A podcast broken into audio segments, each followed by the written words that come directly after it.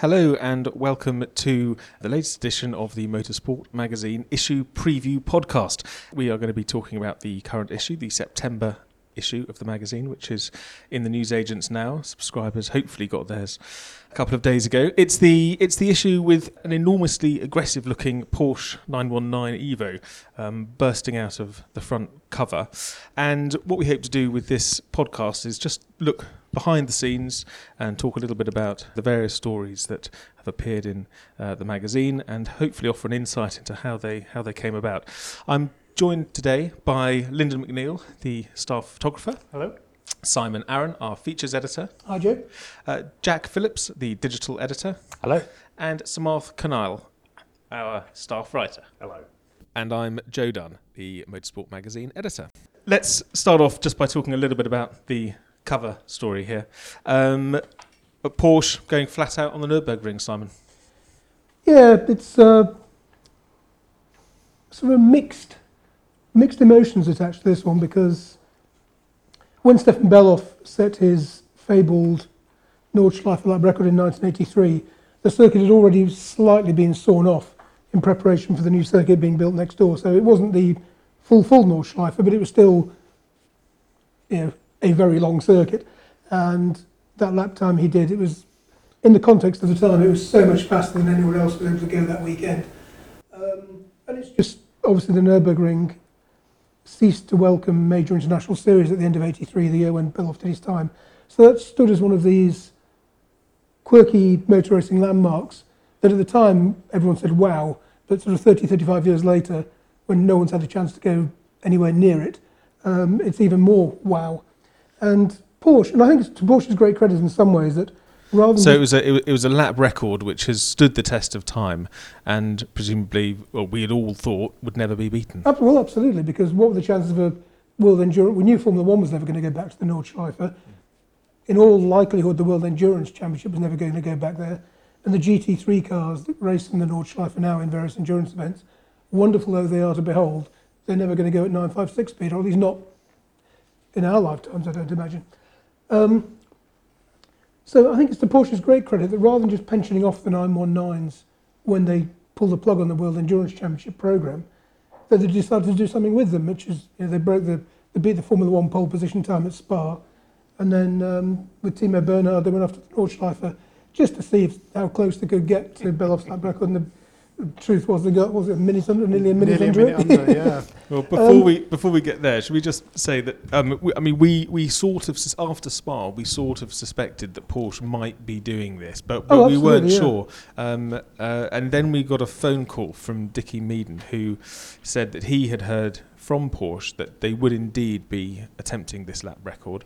It was going to be hush hush. I mean, partly I think because it's quite a sensitive record for Porsche to be trying to challenge, um, but also because presumably they weren't entirely sure they they were going to do it. And there's nothing worse than announcing to the world you're going to go How for a track record. be and then fail flat on their face in front of the It's world. yeah. worse, worse than not I mean, doing it at all. ob- obvious- obviously, the technology has moved on a hell of a lot since the Porsche 956, um, and they did all the neat little tricks. I mean, fairing in the headlight covers to make it more aerodynamic, taking off the wheel jacks, getting rid of every single microgram of weight that they could to make it as. But it's still in a. This is on the 919 Evo, isn't Yeah, it? So- on so the 919. I should, 919 yes, yeah. yes. Sorry, I should have said that. Yeah, on the 919 actually, Evo yeah. uh, to make it absolutely as fast as it could possibly be. But it's still a Nordschleife. You still haven't got the right to make an error on the Nordschleife. You still need Range Rover type suspension to cope with the, the, the, bumps and ruts at the Nordschleife. Um, so there was no, even though clearly the car had the potential to be much faster than a 956, there's absolutely no guarantee that Timo wouldn't make a mistake or you know some little foible wouldn't wouldn't wouldn't get in the way. So um, for it to run as smoothly as it did, I think it did three time laps, each one successively faster, each one successively faster than Bellof's record, was um, it, it's a. I don't regard it as a true lap record. I still think that's Bellof's, but as, a, as an engineering exercise, I think it's got great merit. And Porsche, of all companies, had the right to have a go at it because it was in a 956 that Bellof set the record in the first place. Absolutely. Fellas, fellas record is still a record. This Absolutely, yeah. is 'cause this is this is completely unofficial. Absolutely, exactly. Yeah. So Well, Jack, I mean, let me bring you in here. I mean, as a Bellof fan, I mean, ha- have you got? I mean, we mentioned there were sort of mixed emotions really about this record being being broken. I mean, what are your thoughts on it? Um, I think it's as a feat of engineering, as Simon said, it's, it stands up on its own. But as a record, it's it's not bound to any regulations, so they can do whatever they want. So it is a fake record, um, but you can't help but get wrapped up in it. I think, and that's It's, it's slightly better them doing it at Nurburgring than going off to Cadwell Park and trying to set the record. Oh, wait, what's wrong with? Cadwell Park? I'd, I'm- I'd watch I'd watch that up the mountain and around Cadwell Park. They might need a quicker steering rack for Cadwell Yeah. Park, I think. But I think we covered it online. Dickie filed, lit- basically, literally as it crossed the, the line, and quite a nice piece from there. Um, so I think it's yeah, you, you can't help but get wrapped up and. Well, that's the thing. I mean, Dickie did do. He's, he's, he's obviously he's written a, a really lovely piece, a really nuanced piece in, in, in, in the magazine, um, and he also had. And, and what comes out is that he had great access uh, on the day. Uh, he's stayed in the same hotel as the team the night before the attempt, um, and, and you get a real sort of sense of even the Porsche engineers.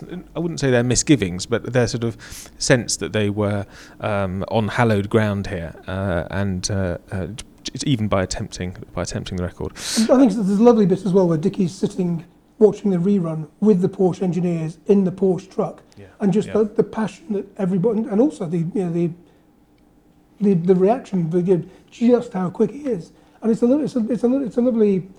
He capture, I think he captures the, the whole essence of the day beautifully, and I think another thing that's worth saying is that motor racing is so homogenised in many ways nowadays that for a major manufacturer to go out and do something slightly left field like this is, is so unusual uh, by the standards of the modern day that it's, uh, you know, as Jack said, it does stand up on its own. Yeah. And uh, I mean, great story though it is. Um, we wanted to make a cover story out of it, and so we, we then set about thinking about how we could add to that to that story. And and the thing we, we kind of came up with was this idea of records or lap records or any kind of record, uh, motorsport record, being stranded in history. In other words, a record which, for one reason or another, was probably never going to be beaten. And uh, we all put our heads together and we came up with uh, well, we came up about half a dozen, but we only had room for, for a few of them. The first one, of course, would be, uh, being motorsport, was um, Dennis Jenkinson's drive with uh, Stirling Moss in the uh, uh, in the Mille Miglia, and that, that record will never be beaten for the simple fact that that race n- is no Never longer held again. Yeah. never being held again. twice more, that was it. Yeah, yeah. yeah. But Andrew's done a lovely piece, hasn't he? Um, on on, I mean, we, we all know the story, but he's done a great piece on, on why it was so quick and really kind of drilled down into the into the nuts and bolts of the reasons behind the, the outrageous speed that they managed to get. It's, it's a very evocative piece, isn't it? Oh, absolutely. Well, I think it's evocative is a central theme to all of all of the pieces, all, all of the record events we've chosen to cover, whether it be the Mille Miglia, Barry Sheene's outrageous 135 mile an hour race average at Spa in 1977. It's and uh, Mattox has done that, and Gordon Cruikshank uh, surveying the fastest ever lap of the Targa Florio, which only had another year to run as a World Championship event. All these things. um, I mean, I love.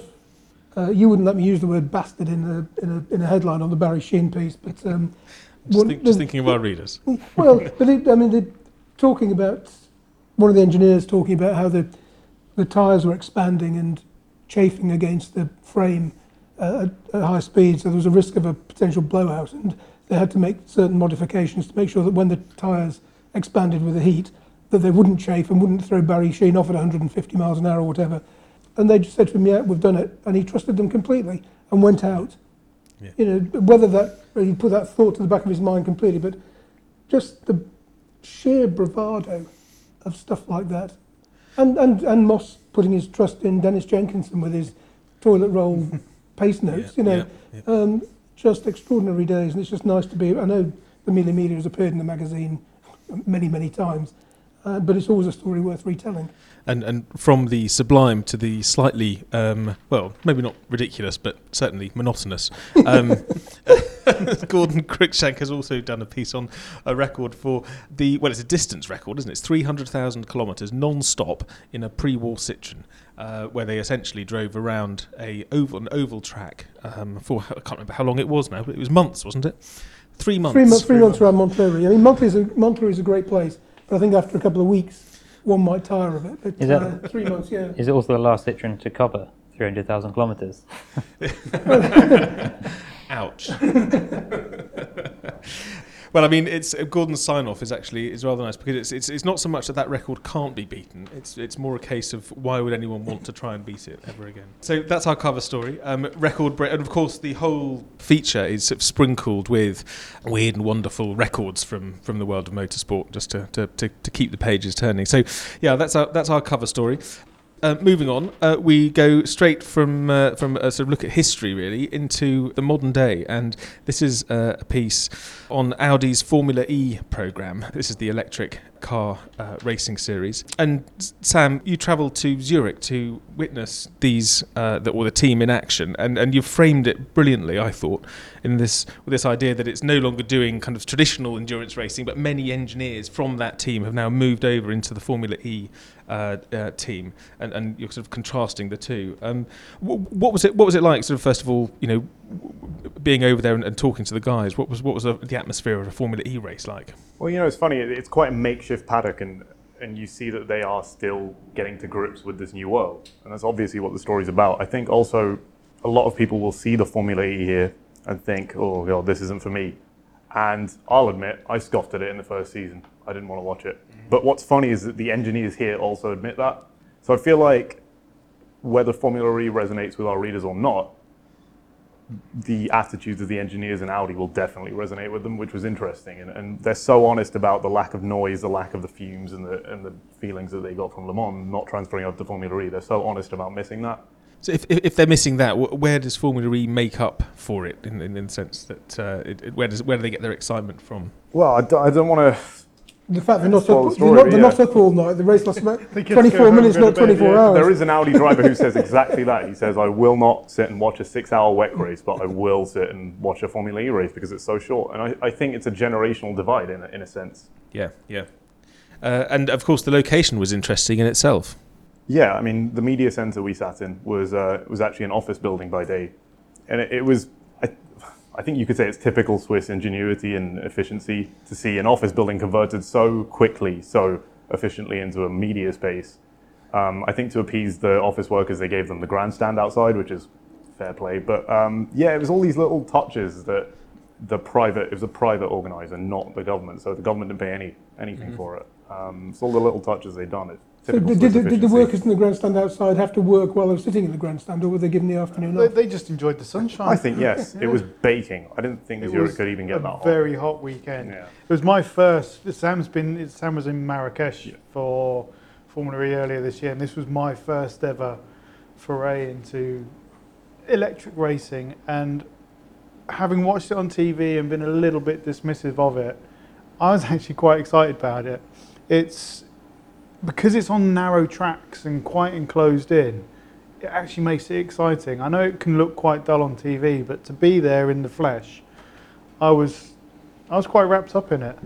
because the other thing is, is, is obviously all, all the races take place on, on city circuits, so it, it- it's obviously very different to being at a at a at Yeah. a racing circuit. I mean, Other you're than in the middle Monaco of Zurich. or but- yeah, but yeah.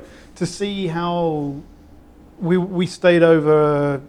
So we didn't see the build up of the race, but we were there for we were there the Sunday after the race had had finished, and to see the whole city kind of being dismantled, or the whole racetrack being dismantled again straight overnight, and everyone back to work the following day because it was it was quite a Yeah. it was the business area of town that had been taken over. So to be able to see it come in, disappear, and not a trace of it for everyone Monday morning was, was pretty impressive. Life impressive. went back to normal. I mean, the speed cameras were turned back on. The parking meters probably weren't, I assume. well, there's parking meters in the pit lane. yeah, there weren't was a parking meter in the pit lane. There was a speed camera along the main straight or turn Yeah. three or something. It's, But, but I, I agree with you completely about proximity enhancing the sense of Yeah. speed because I mean, it's the same in Monaco, which is the slowest F1 lap of the season, but looks like the fastest Yeah. because you're so flipping close. And um, I mean, I saw the Formula E cars first time they came to Battersea. Again, it's the same thing. I mean, although the performance in the overall scheme of things is relatively modest, you stick But them in on a confined night, space, yeah. tarot, tight, narrow, tight, confined space, it does make them look faster. It's also worth making a very important point, of course, that this was the first proper motor race in Switzerland since the 50s. And it's sort of uh, nice that, uh, I know they've got no permanent circuits, but, you know, hopefully the, Swi- the various Swiss championships over time have based, been based on hill climbs, which Switzerland does still, has still, was still allowed, and circuit races at Dijon, Hockenheim and Imola and other circuits reasonably close to Switzerland. So I think the fact that circuit racing is back there for the first time in 60 plus years is, I- is I- nice. And it'll be back again next year. I think it went down so well. There was big crowds. It was it was a good event. I can't I can't see them saying no to it. So Well, if it takes Formula E to reintroduce motor racing to, to Switzerland, then, then so be it. I mean, uh, I think it's a, it's a great read, and, and Sam done a, done a really good really good bit of reportage really, and reflecting what it's what it's like on the ground. I Um, think it's also just worth adding that um, Formula E, for all, pe- all the people are sniffy about it, has taken motor racing to London, which Bernie Ecclestone failed to do, Paris, which Bernie Ecclestone failed to do, New York, which Bernie Ecclestone failed to do yeah. uh, with Formula One, and, um, and has now broken the mould in Switzerland as well, so that's great. Yeah, exactly. Uh, no, it's an innovative series in, in, in every sense, I think. So from the future, we go right back in time, um, turning the page to Mat Oxley's uh, fantastic feature on MV Agusta. And uh, as we say, as it prepares uh, to return into to mainstream motorcycle racing, we look back on the company's uh, history, and particularly its founder, Count Domenico Agusta, who uh, sort of built the Grand Prix team really out of nothing in, in, in through the 60s and 70s. But also, we sort of, as well as the racing, we kind of delve into the slightly murky. I hesitate to use the word sort of mafia, but I mean it's a it's it's it's a murky uh, family background, isn't it? With lots of intrigue uh, and various shenanigans going on, and Matt really brings that out, and it's a sort of it's a proper kind of page-turning historical yarn with some lovely old old photographs, aren't they, Lyndon? well, there's beautiful old pictures, um, which thankfully Matt helped supply, so we um, knew where to go to. But yeah, it's just it's just incredible to read, and you get yourself immersed and realise how MV just wanted to win everything. Uh, moving on, what have we got? What have we got next? Um, let's turn the page. Uh, are you were there? We've got a you were there special, which is where we ask readers to send in photographs of themselves or uh, at an event that they attended, and hopefully they can also supply some caption information. Uh, and then we then we run rerun the images, and, and what it tends to do is just give a real kind of worm's eye view of, of various historical meetings from from years gone by. Simon, you usually sort of edit and compile these you were there. So Caption. What's what's, Um, what's well, caption when the caption's available. What, what's this one about? What does it um, what does it shine a light into? Well, this is it's quite an interesting. Brian Blair, the photographer involved in this instance, uh, is an enthusiastic amateur, and his stuff will be re- appearing in future magazines, I think, because he sent, well, his son Michael sent us so much stuff, and there's some frontline stuff from World Sports Car Championship races, and in this instance, the 1979 British Grand Prix meeting at Silverstone. Um, but he's also sent us hill climbs from Doon in Scotland, club racing from Croft in Ingliston. So he sent us a range of absolutely everything, and we could you could fill several magazines with Brian's stuff. Um, this particular month, we've we've focused on the 1979 British Grand Prix. Some lovely, lovely shots of the BMW Pro Car paddock, which I have to say irks me slightly because I turned up at the British Grand Prix on a coach from Manchester in 1979, first thing Sunday morning there when the gates opened at half past five. But I missed the pro car race on the Saturday and didn't realise it was on the Saturday, and I'm still very cross about it. Um, but this is just lovely. It still um, rankles. you know, uh, Brian, I don't know whether he was accredited, I don't think he was, but he's he's got some shots from the pits from during practice, and uh, it's it's nearly well, it's all it's all stuff around and about the paddock, and it's just you know, it's the people, the dress sense. I mean, nowadays, quite often when we take pictures, yeah, you tend to crop out bits of unnecessary. Try and hide as much as you try can, and- whereas you try and hide, you know, crap old ambulances and things. But actually, when you look back, you need that stuff. You need that stuff in there for context. And just looking at this, is, although the cars in the foreground are lovely, it's the stuff you can see in the background. You know, Austin What- what- Maxi. yes, and Austin Maxi. Um, what what people are wearing and just yeah, just general the general decor of the day. And um, and as Jack correctly says, Alain Prost's Formula Three Martini is parked next to an Austin Maxi. You're quite right. It is these little incidentals, the fashions, the sunglass style, the uh, the ad- advertising board hoardings. It's those sorts of things, isn't it, that, that Yeah. just take transport you right right, right back. I don't Um, think we'd moan about single make championships if the um, pro car still existed, though. No, no, no, we wouldn't. But but we have to. But when pro cars were around, I mean, there were only two or three one-make championships. It wasn't like now when there's only two or three, Yeah. you know, technically open championships. The world is reversed. Well, I've always thought we should we should start a campaign for the return of um, of Procar. I just Now- want to go back and watch the bloody 1979 support race Yes. again, having missed it first time around. Let it go, Simon. Let it go. um, turning the page, uh, Mark Hughes has uh, written a contemporary Formula One piece, essentially taking a sort of a midway through the season look at where we're at, and and he's focused really on on the things that have happened which which we couldn't have predicted or didn't predict at, at, at the beginning of the season, and we run through half a dozen of those. Uh, among them, the emergence of um, of Leclerc as uh, as potential Ferrari driver. Uh, we've looked uh, we look at McLaren and well, the biggest story really for me is is the is the is the fall of McLaren and Williams, and and not just they're doing not not doing particularly well, but just how badly they're doing. And I think I think there's probably more to come in on this particular story. But Mark, as ever, uh, looks at it uh, in pretty forensic detail. Uh, we've got Ferrari's looks at Ferrari's rebound. Uh, I mean, it's a great it's a great sort of mid-season sort of take Half-term stock, report. isn't it? Yeah, half-term report, I'd say. We'll be um, doing a full podcast with Mark in, in August as well. Great. So w- we'll basically get him to tell us exactly what's happening, and we'll provide the drinks and biscuits. I assume. Fantastic. When when when when when will, will, will we be able to hear that? I think that'll be in the summer break. So that'll be uh, weeks. yes, second week of August, I think. Brilliant. Well, we'll put that out on the website. Um, uh, so watch this space. I think it's also worth pointing. I mean, since Mark wrote this and since we went to press, um, he's done a very good ana- analysis of Charles Leclerc's chances of getting a Ferrari drive next year. But of course, the powertrain at Ferrari has changed since this was written, with Sergio Marchionne stepping down very suddenly as a result of illness. And I'm sure I speak for everyone around the table in uh, wishing wishing him well. But um, it remains to be seen how the new power base at Ferrari will will will direct direct things and whether Leclerc will actually be shoehorned in as we all thought he might be as early as 2019, but we'll see. Yeah. Yeah. Exactly. Exactly. Moving moving on. Monterey Car Week. Fantastic array of cars. This is the America's annual jamboree where essentially it seems like every car under the sun is, is, is available and for sale. Uh, very glamorous, very glitzy. Uh, we've got a full full report on uh, what's going on, how to get there, what the style lots are, uh, some fantastic How pictures, cost you. how much they will cost you. Answer a lot. On that first advert page, uh, you've got a Mirage GR8, GT40 Mark IV, and 500 Mon- Mondial, and we've profiled those online as well.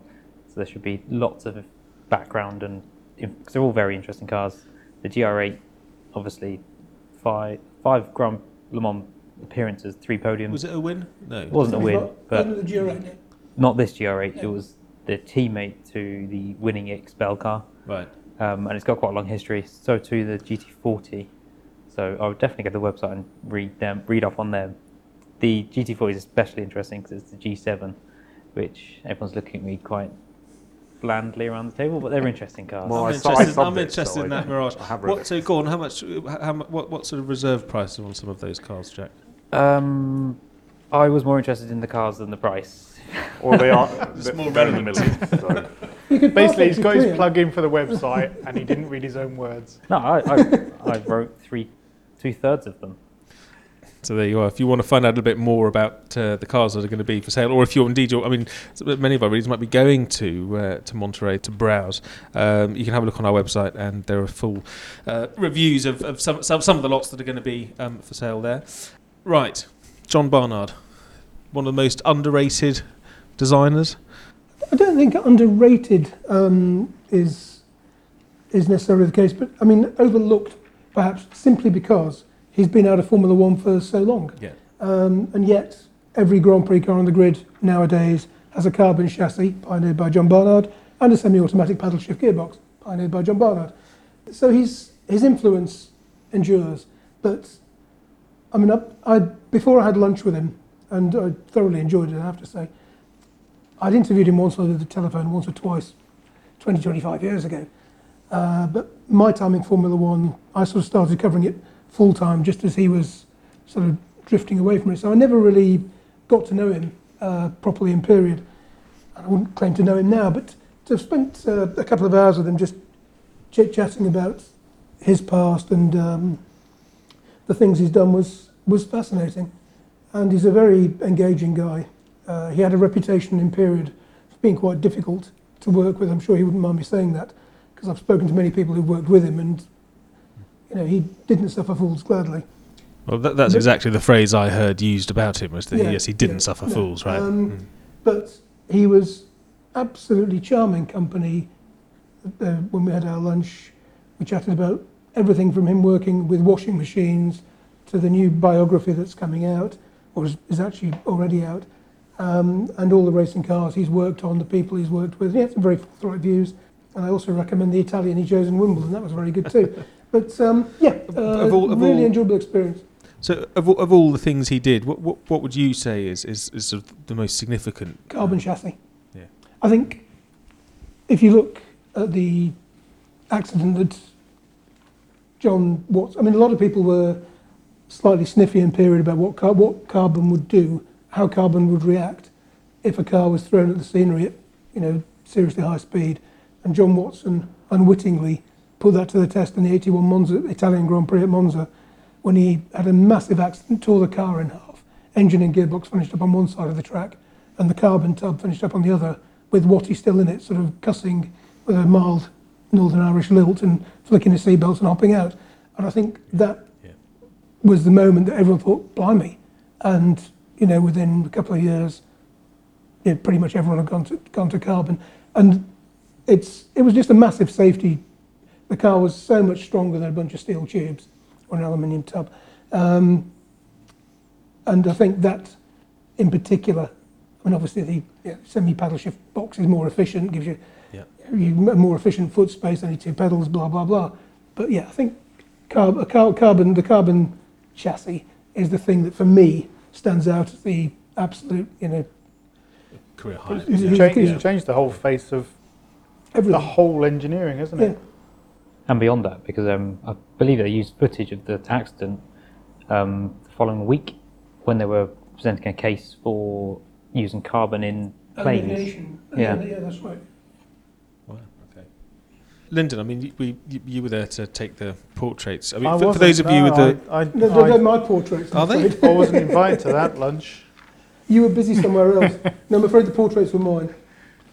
So, well, okay, I'm going to plough on with this line of questioning then. Lyndon, you usually take the portraits I usually, yes. for lunch What's wrong with Simon's portrait? Go on, give us a just tell us a little bit about you know what it's like. I mean, some of these these we've heard about John Barnard not suffering fools. I mean, there, there, there were some big names that we'd sit down and have lunch with. I mean, how are they to take portraits of, especially you know in a in a relaxed and informal environment, which we try and create, obviously with the with the lunches. For me, it's slightly different to how, with Simon on his own doing it, because obviously Simon's interviewing them, talking to them, and then having to stop interviewing or hoping that someone's going to carry on talking when he picks his camera up.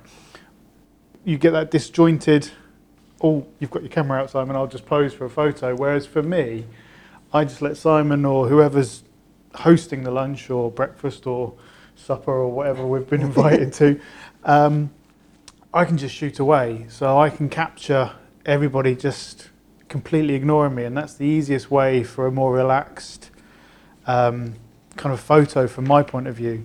Because if they're if they're slightly conscious of having their photo taken in the first place, if they're chatting away and ignore and, and you're the other end of the restaurant on a long lens, I'm a distraction. slightly creepy shooting style, but um, yeah, it's just nice to not be in their face when, when you're when you're photographing them because you just get that much more relaxed.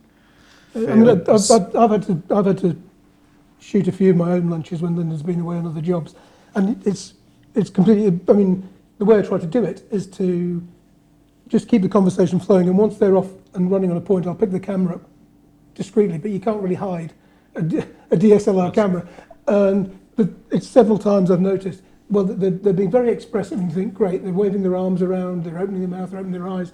They're, they're doing things, facial expression is 10 a, 10 a penny, excellent pictures. And as soon as you pick the camera up, They they, stop. they, they stop. So you always have to say, look, can you, sorry, I'll just put the camera down. Can you please carry on talking as you were, use your hands, carry on with the facial expressions. Just imagine there's no camera here. And then once I've got going again, I'll pick it up. And usually at the second time of asking, they, they, will, they will keep going. But I'm always, I'm always kind of sitting there wishing Because the alternative would be to just put the camera down, switch the tape recorder off, and go sit on the other side of the restaurant. but then they're not going to do anything. So it's. Uh, I'm always grateful when Lyndon is there. Well, we had, we, had, we had the complete, like, like you say, with the the whole hand gesture and everything. We Simon and I did a lunch or did a breakfast earlier this week or last week, wasn't it?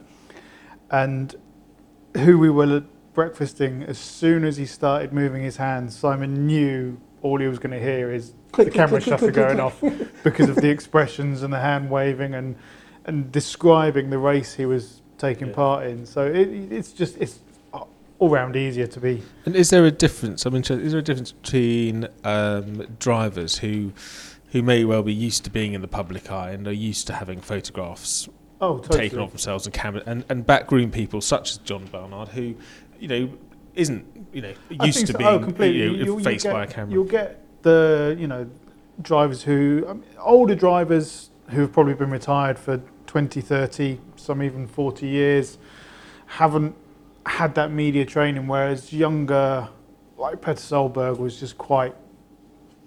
Tell me where to go. Tell me what to do. I'll pose and do what you need me to do for the shoot. I can imagine. I mean, Simon's captured John perfectly. He's very relaxed in the images, but they're I've not got him moving his hand there as well. Look. Exactly. but they're not used to having a camera pointing straight at them all the time. Like you say, they are more back rooms. You just just kind of talk to them, reassure them, make them, you know, just joke around with them. Much easier working with cars, isn't it? Oh god, yeah, they n- never answer back. to Chil- me. children, they park- designers, they park engineers, where you racing put them. drivers. No. Let's uh, let's move on. Um, Andrew Frankel's got his pick of uh, road cars this month, uh, including the uh, Ferrari 488 Pista and uh, a Mini, and also the Jaguar I-Pace. We go into Speed Shop. Fantastic array of cars here. We've got an E-Type. Uh, we've got the profile of uh, um, Melvin Brutter, the Morgan dealer. But my favourite has to be the restored BMC Transporter, which we it's for sale. And um, this was it was uh, it, looked looking at the picture of it, it, it reminds me of that sort of classic British sort of design. The the, the, the, the pill, red pillbox and the um, and and the uh, and the red um, telephone box. Um, but this was a uh, this is one of 50 here it says that were made to be driven around the UK and Europe serving as mobile classrooms in which mechanics were taught how to work on the then new Mini and its A series engine. Lovely um, it's a lovely piece of kind of British art really I would say.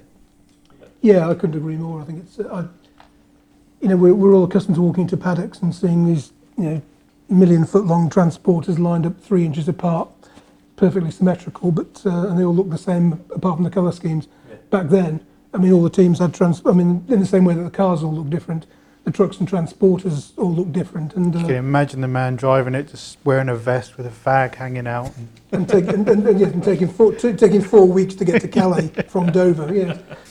days before sat nav. Um, uh, some auctions. Then we've got. Uh, we move into Garagista. Um, now, I'd like to just draw attention, if I can, to the. Uh, the Garagista section, where we are inviting individuals and companies um, to contact us if they have undertaken uh, a restoration of a race car or, or a road car that they think is um, is particularly interesting and has a, an interesting history, and, and they'd like us um, to um, report on it. This month we've got a Ferrari. Well, I say a Ferrari. It's a it's a Dino which has been um, messed around with, but uh, we've also got a Jaguar E-Type lightweight and, and great stories. And it's it's the idea is that these restorations tell the story. Um, of the car, uh, as well as as well as the restoration, and um, uh, uh, we are we are looking for for more subjects. So if you've got one or you know of anyone that might be interested, please do contact us. The uh, email is at the bottom of, uh, of each of the stories, and it's also um, uh, on our website if you want to have a look there. What else have we got? Oh yes, Simon, you reminded me of your favourite story. I know we were just going to talk about the features this month, but fantastic piece in Historic News, which is us dabbling a little bit in politics, as Ben Elton once said. um, Sam, this is a great story from you. This is uh, Verhofstadt, um, the EU negotiator who you managed to track down at a Formula Junior race. Um, sorry, it wasn't. It was at Brands Hatch, there, wasn't it? Um, ha- tell, Yeah. tell us, tell us how that came about. Well, that's not a story you're going to read anywhere else. I, I hate to toot my own horn and our horn. Um, but apparently there were quite a lot of reputable journalists from other outlets looking for him, asking Political brands. journalists. Yes. From, When from, I approached- from, where? Uh, BBC was The one of them. BBC. Yeah, we, the we BBC, outscooped yeah. the BBC. Yeah, the How about BBC, the BBC didn't want to talk about Formula Junior apparently. I, No. think, I think that was the key. I think they missed the biggest story there. So I went up to him and he was like, "Nope, I'm not talking to you." And I was like, "Look, I promise, I'm not going to talk about politics at all." And, uh, and then he said no again. So it took a lot of uh, negotiation on my part, but I got through to him. you should get a job with the Brexit. Yeah, you do. You think? do- yeah, I think so. Yeah. Yeah, it'd be scary picking a side, but yeah. I should have. I should have actually in my introduction, uh, rather garbled introduction there. I should have said this is Guy Verhofstadt, the former um, Belgian Prime Minister Yep. and chief EU Brexit, Brexit negotiator. negotiator, Um, not Michel Barnier. Uh, he's, he's he's he's he's someone else, but Yeah. uh, but this guy.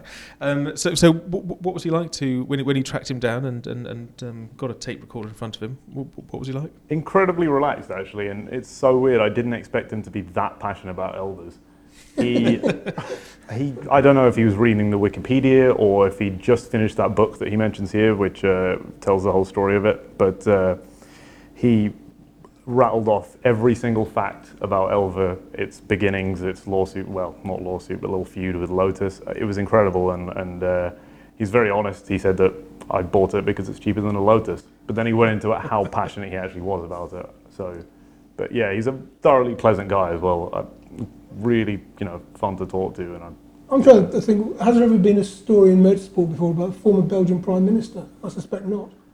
this might be another first. I don't know. Every time I say that, somebody always finds that there has been. In Well, fact, yeah. in 1943.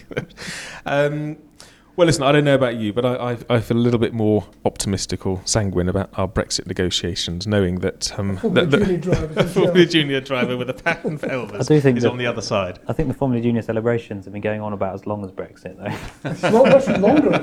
I think. They've just finished this weekend. I think Have it they? came to an end. Yes. Ah, let's hope for us all. Yeah. Uh, and on that note, uh, we will draw to a close uh, this month's edition of the uh, Motorsport Magazine issue preview podcast. Uh, thank you for listening. Um, uh, I hope you enjoy the magazine. Um, if you haven't got it, please go out and buy it. Um, it's in all, all good news agents. Um, and we will talk to you again at this time next month um, with the October issue preview, which we're working hard on as we speak. Goodbye.